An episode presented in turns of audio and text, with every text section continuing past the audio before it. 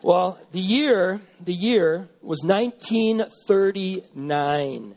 And in just a few months, the Nazis would invade Poland. The Nazis had already begun per- persecuting the Jews within their borders, and that May, more than 900 Jewish folks from Germany got on a boat called the St. Louis, and they fled Germany with the hopes that they could come and start a brand new life in a country that had opened its doors so many times before to other, other people. Before these refugees reached their destination, their visas were revoked. And despite direct appeals to President Roosevelt, they were denied entry into the United States. The St. Louis then returned to Europe, where about one third of the people on that boat were killed during the Holocaust.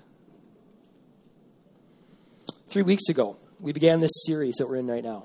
It's a series on refugees and immigration. And we opened our series by opening to the scriptures. And one of the things that you'll see for yourself if you read the Bible, you're going to see over and over and over again, there's a command to remember, remember, remember, remember that gets repeated in so many different ways throughout our, our text. We're, we're commanded to remember our sacred history as God's people. And there's a whole lot of reasons for that. One of them is summed up really well in this book that's called Welcoming the Stranger. And the quote that I'm pulling from that book is this The Israelites were commanded to rehearse their history lest they what? Lest they forget it. Lest they forget it. You know, God is wise, isn't He? And He knows how quickly we forget.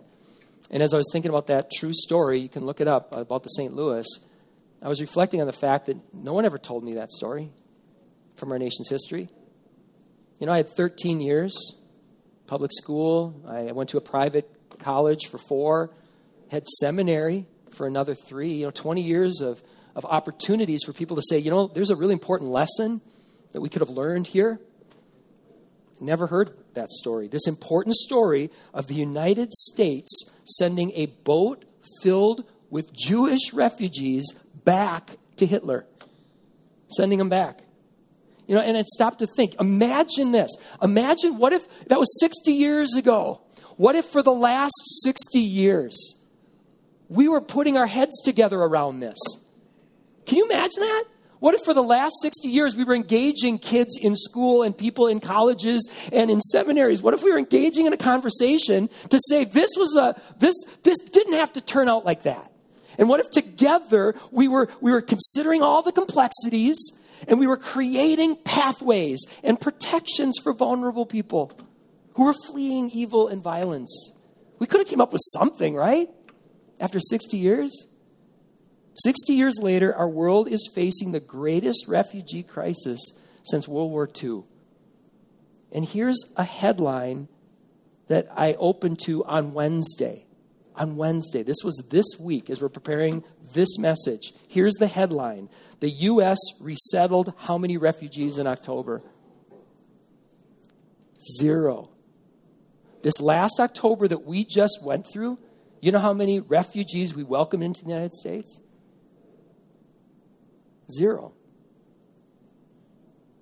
I looked up this, the stats on this as a reference point, the United States, because is it maybe that October is just a month, we just don't do that or something? The average over the last five years for the United States has been 5,000 each October.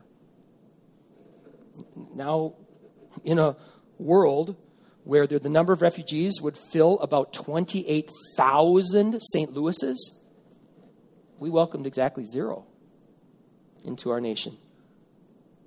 This is a broken world. It's a broken world. You know, we're looking for people to fix it, right? And one of the things we're trying to do is we're trying to vote responsibly. And I came to this building on Tuesday to vote.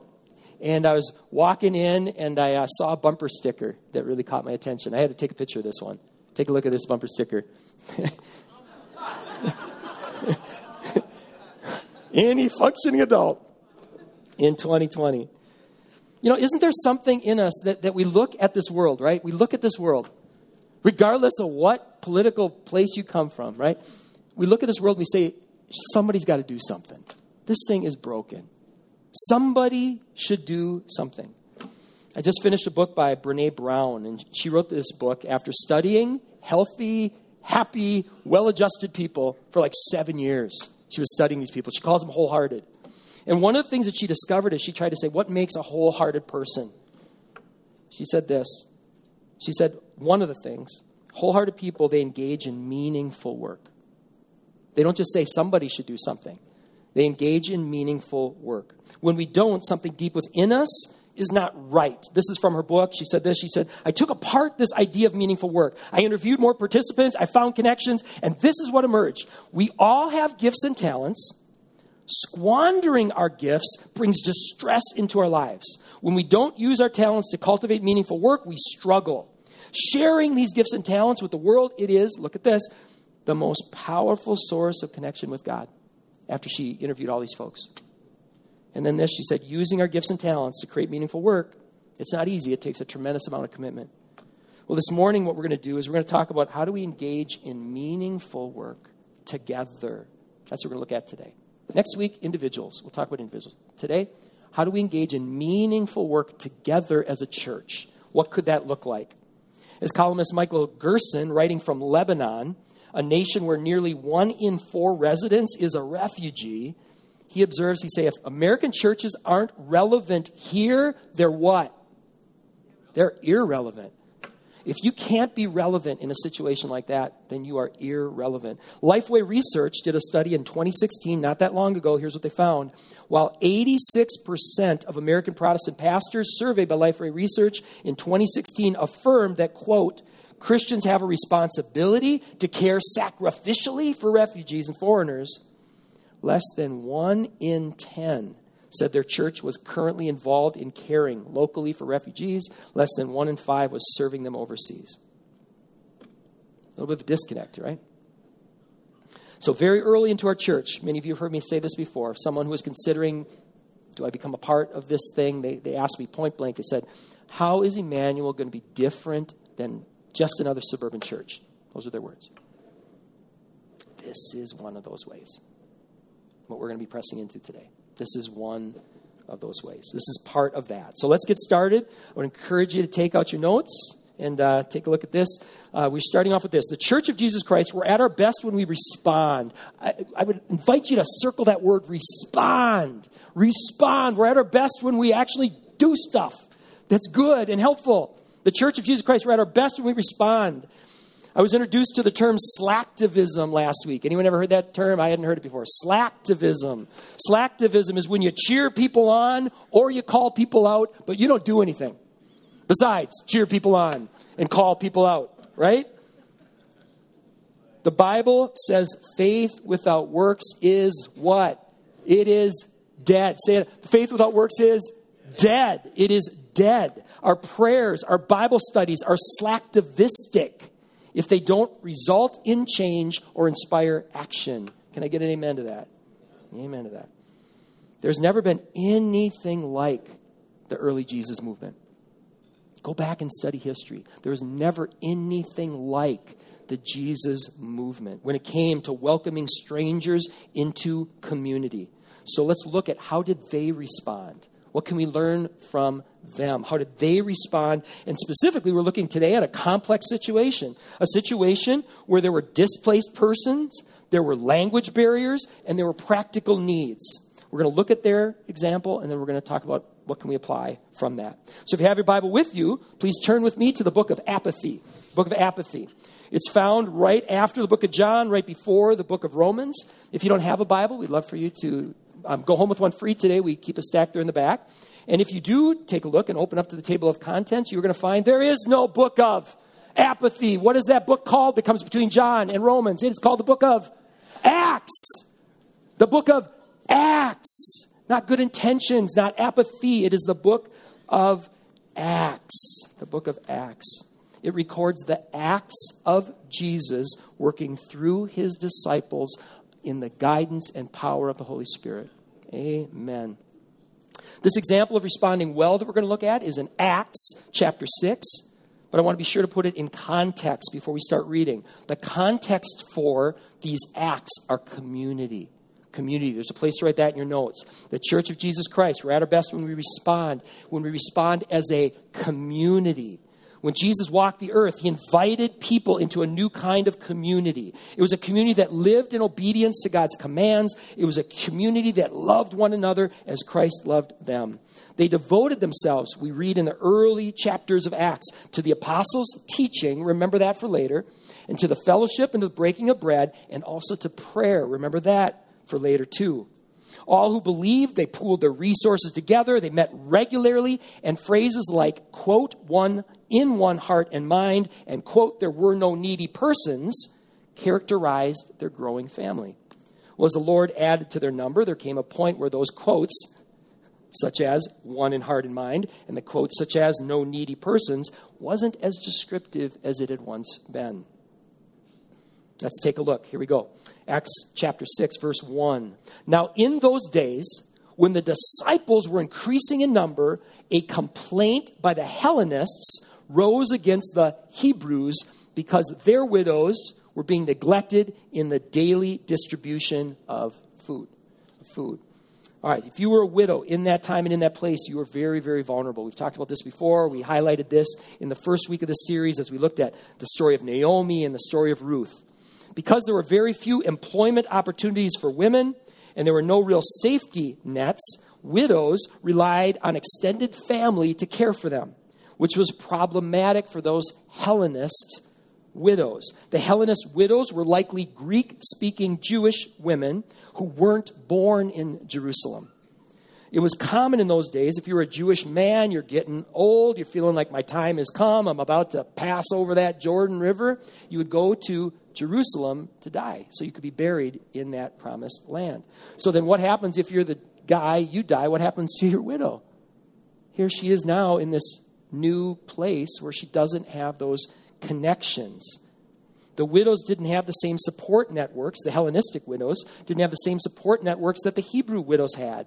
And most of them didn't speak Aramaic, which was the native tongue of most of the Jews living in Jerusalem. In addition to being vulnerable, in addition to being a displaced person removed from your family networks, in addition to that language barrier, Christianity was a new movement. And it was a new movement whose leader had just been executed there in Jerusalem.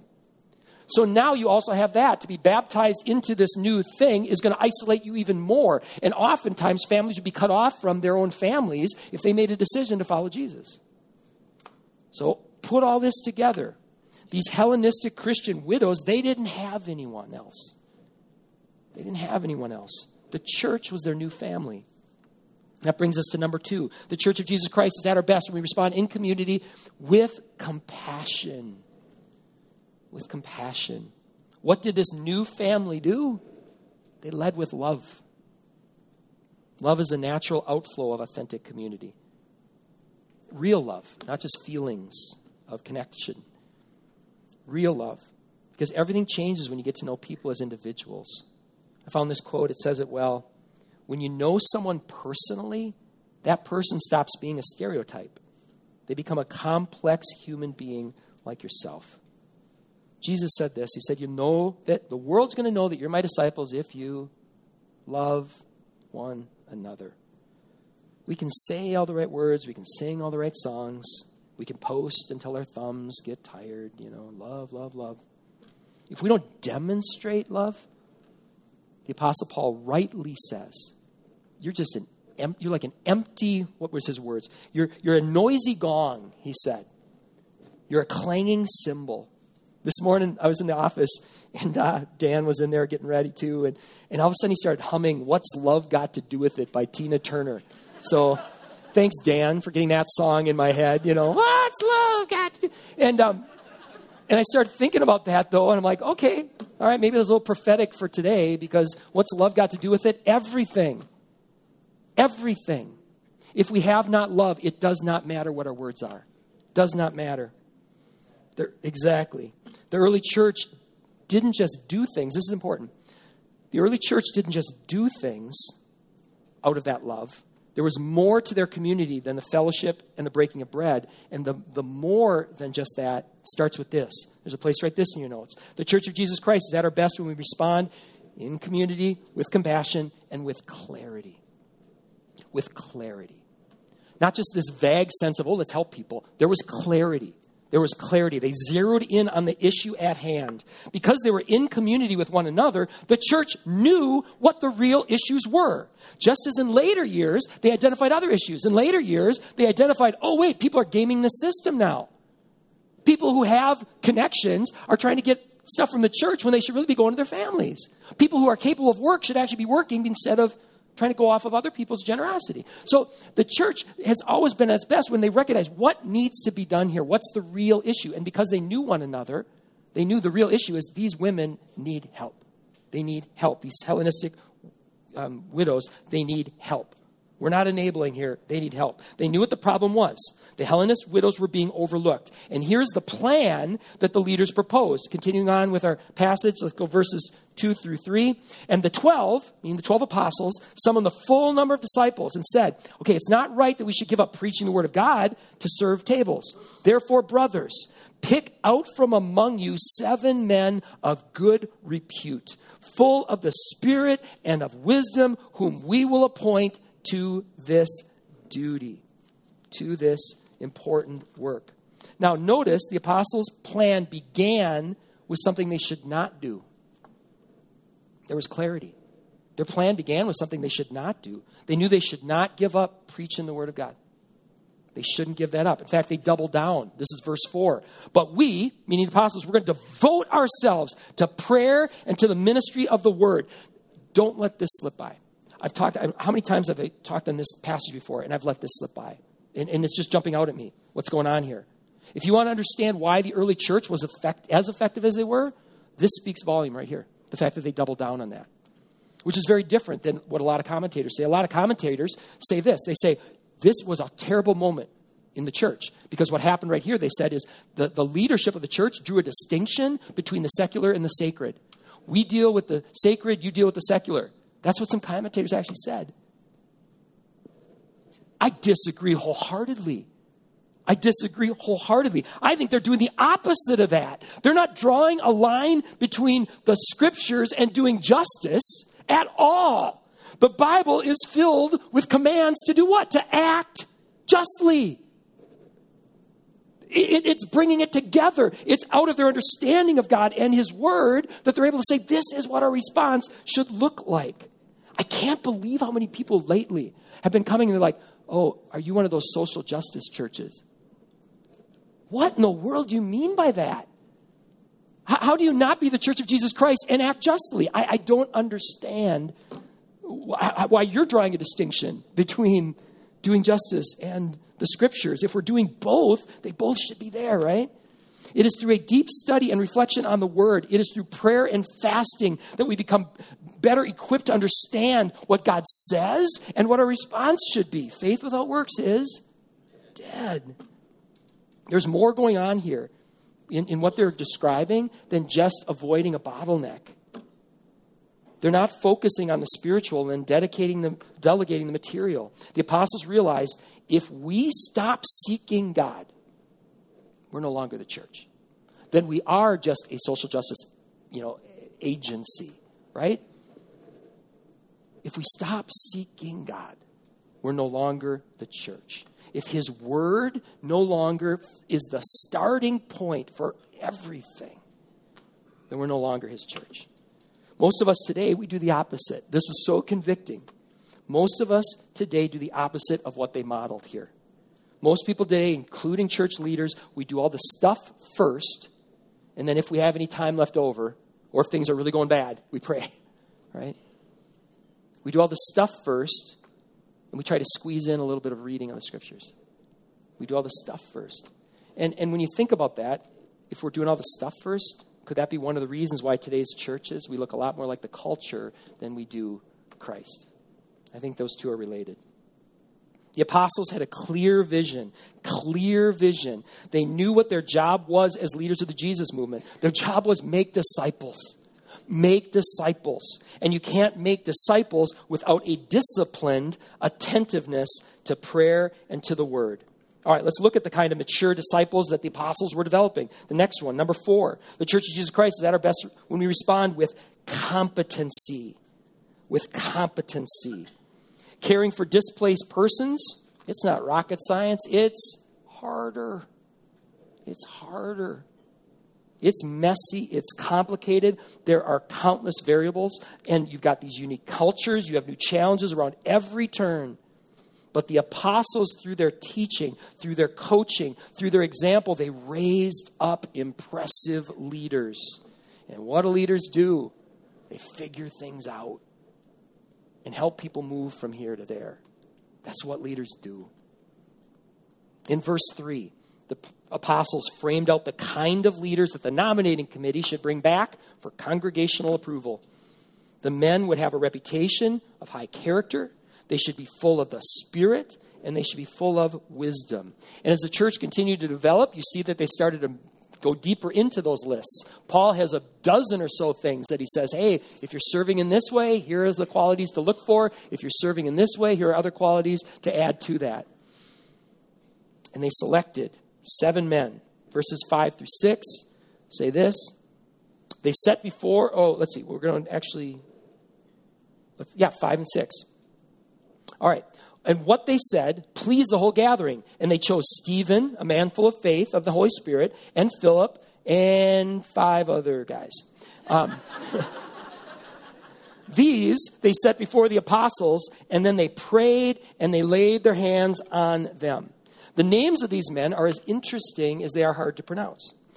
All seven of these names are Greek names.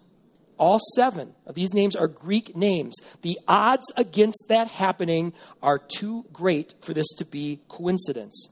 We know from the inscriptions on tombs in Jerusalem that it wasn't uncommon for a Jewish man to have a Greek name. They had sometimes Greek names. But the majority of Jews didn't go by their Greek names. Very few of the apostles went by a Greek name, and even in Rome, where there were a number of Jews, less than 40% of the Jews had any Greek in their names at all. Now remember, it was Greek speaking widows who were being overlooked. And it appears as though the early church empowered exceptional leaders from the offended minority to ensure that the system would work. These were exceptional leaders. The one that we know the most about is Stephen because we get a chance to see his life.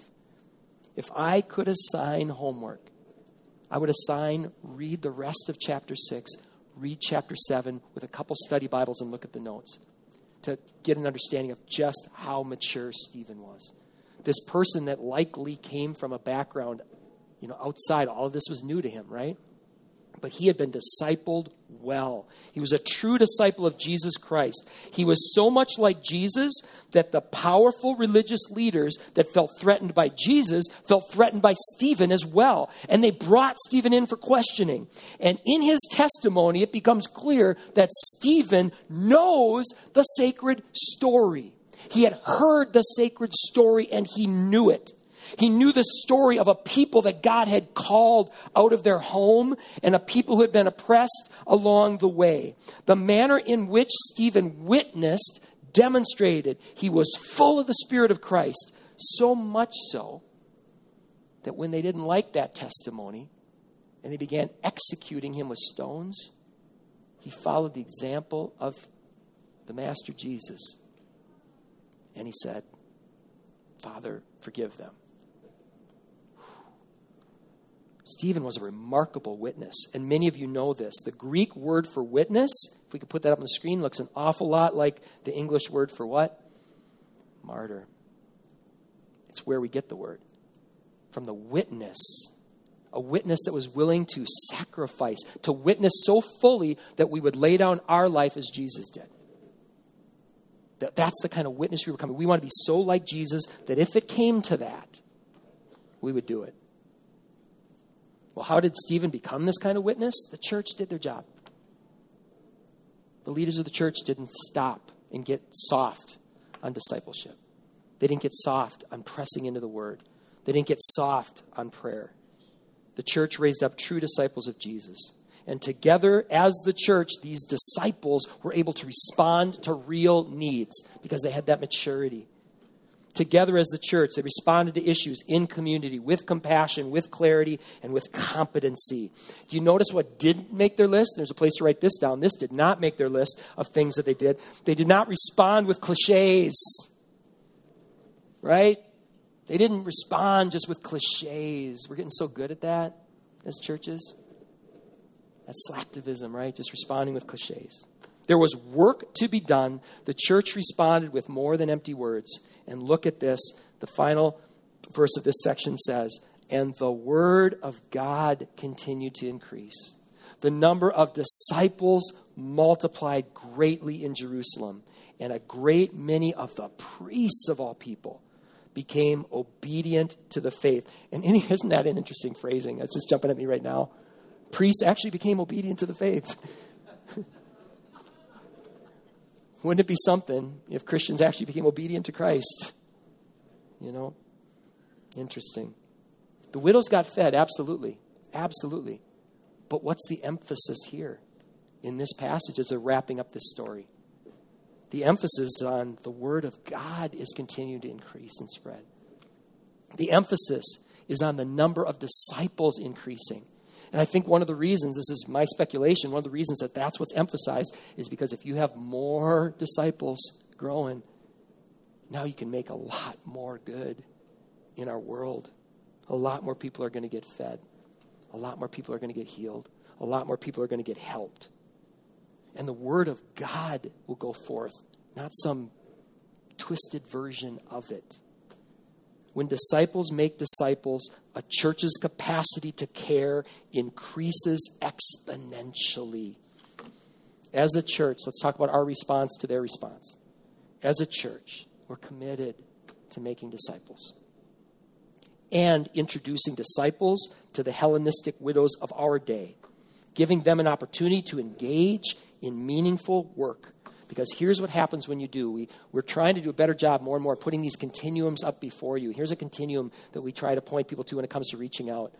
We want to try to help people. We want to try to take these disciples and help them move from insulated to introduced to go, wait a minute, this is a real issue. How many of you who've been a part of this series have, there's a couple things your eyes are open to that maybe hadn't been before? right? We, that's part of our job, is to, to, to open our eyes to things maybe we didn't have time to think about, reflect on. Okay? So that's one of the things we're doing. Now we also want to provide opportunities to go beyond being introduced, but to actually get engaged, to give an opportunity to go to the front lines and to see some of these things in action. Because we believe that if the Spirit is in you and you get engaged, you're going to become an advocate for that cause. even if you don't have the time because God's calling you in other areas to get engaged, you're at least going to be an advocate for this area because you've seen it, right? So that's what we're trying to do. 2,000 years ago, Jesus cast a vision for a city on a hill. He challenged us to shine so brightly together that even people who are naturally skeptical, like the priests would have been in those days, they, would have, they, they, they were, became curious because they saw these people that were living so differently. And there's a place to write this in your notes. The church, the church can only shine as brightly as her what? Churches. The church of Jesus Christ as a whole, the one that's, that's crosses denominations, the one that, that crosses continents, the one that crosses history, that church is only as strong as her church is. Let's not be a weak link, right? Can we not be a weak link? At Emmanuel, we're committed to shining as brightly as we can. Brightly as we can. This summer, we invited two leaders from Emmanuel Children's Home in Juarez who are in the midst of all of this. I mean, they're right there in ground zero on the border we invited them to come up and to join us for the Global Leadership Summit that we were hosting. Their names are Nata and Batel. Nata is the new executive director of the home, Batel is their director of development. And that leadership summit that we had a chance to participate in, it was amazing. It was amazing. Two days of fantastic, actionable content. And I was so inspired by the, the presentations that we were hearing. But I'm going to be transparent with you guys. Um, it was also really hard because I'm in this beautiful building and I had building envy, you know? I had building envy. God may or may not provide a big, beautiful building for our church someday. But what brings me joy, what brings me deeper joy, because I've been in some beautiful buildings before, what brings me deeper joy is that God is doing a big, beautiful work in our people. And I can say that not just from my vantage point, but it was really interesting. Um, separately, individually, both Battelle and Nata, they both used the same language to describe you. And without me asking, tell me what you think about our church and that kind of stuff. In fact, it usually came up as I was kind of mourning. I'm like, oh, this building is so awesome. You know, they've said things like this. I wrote some of them down. They talked about our depth of the people that they met when they met with you. They talked about the maturity that they saw. They talked about your commitment that you have to God, to one another, to people that you don't even know. They talked about our love for one another. That was one thing they both said. They said, This church, you just you can feel something different as you're, you're getting to know the people. And then our love for the world. They use these and other descriptors to sound an awful lot like the church that Jesus was trying to inspire people to become. As we bring this message to a close, then here's the last thing that I invite you to consider. We can only shine as brightly as you. Because we are you, right? We are they. The church is us. Church is us. And this was interesting. This just popped in my head for what it's worth. It's just when I was talking about this big, beautiful building I had envy for, and I look at this big, beautiful building that God has let us in. God's in charge of all that, isn't He? That no building belongs to anybody other than God. So that's thank you, Lord, for that. Might have to change what I say in 1045, huh? Every follower of Jesus, every follower of Jesus should be trending towards Stephenness. Should be trending towards Stephenness. We all have gifts and talents just as he did. And if we don't use our talents to cultivate meaningful work, we struggle. Sharing our gifts and talents with the world is the most powerful source of connection with God. And using our gifts and talents create meaningful work. To do that, it takes a tremendous amount of commitment. And we'd be honored to partner with you in that commitment. As together we do our best through the guidance and the power of the Holy Spirit to make this broken world a little less broken. None of us can do everything. None of us can do everything. We're not going to be saying, okay, you better be involved in refugee ministry and serving with our kids and doing this. And no, not everybody can do everything. But maybe this is a something that God is going to ask you to get engaged with. One of the best ways to discern that is to try it. To try it. Next week, Pastor Jason is going to be sharing about how do we discern? How do we discern what our individual response should be? I'd encourage you to jump start on that. There's a resource table back there when you go out into the lobby that has tons of information, tons of ways you can get involved. In a world as broken as ours, broken as ours, everyone should be engaged in a substantive something. Right? Can I get an amen to that? Substantive something. All right, well, at this time, I'm going to invite our worship band to come forward, and they're going to lead us in a song, a song that I first heard at our covenant annual meeting.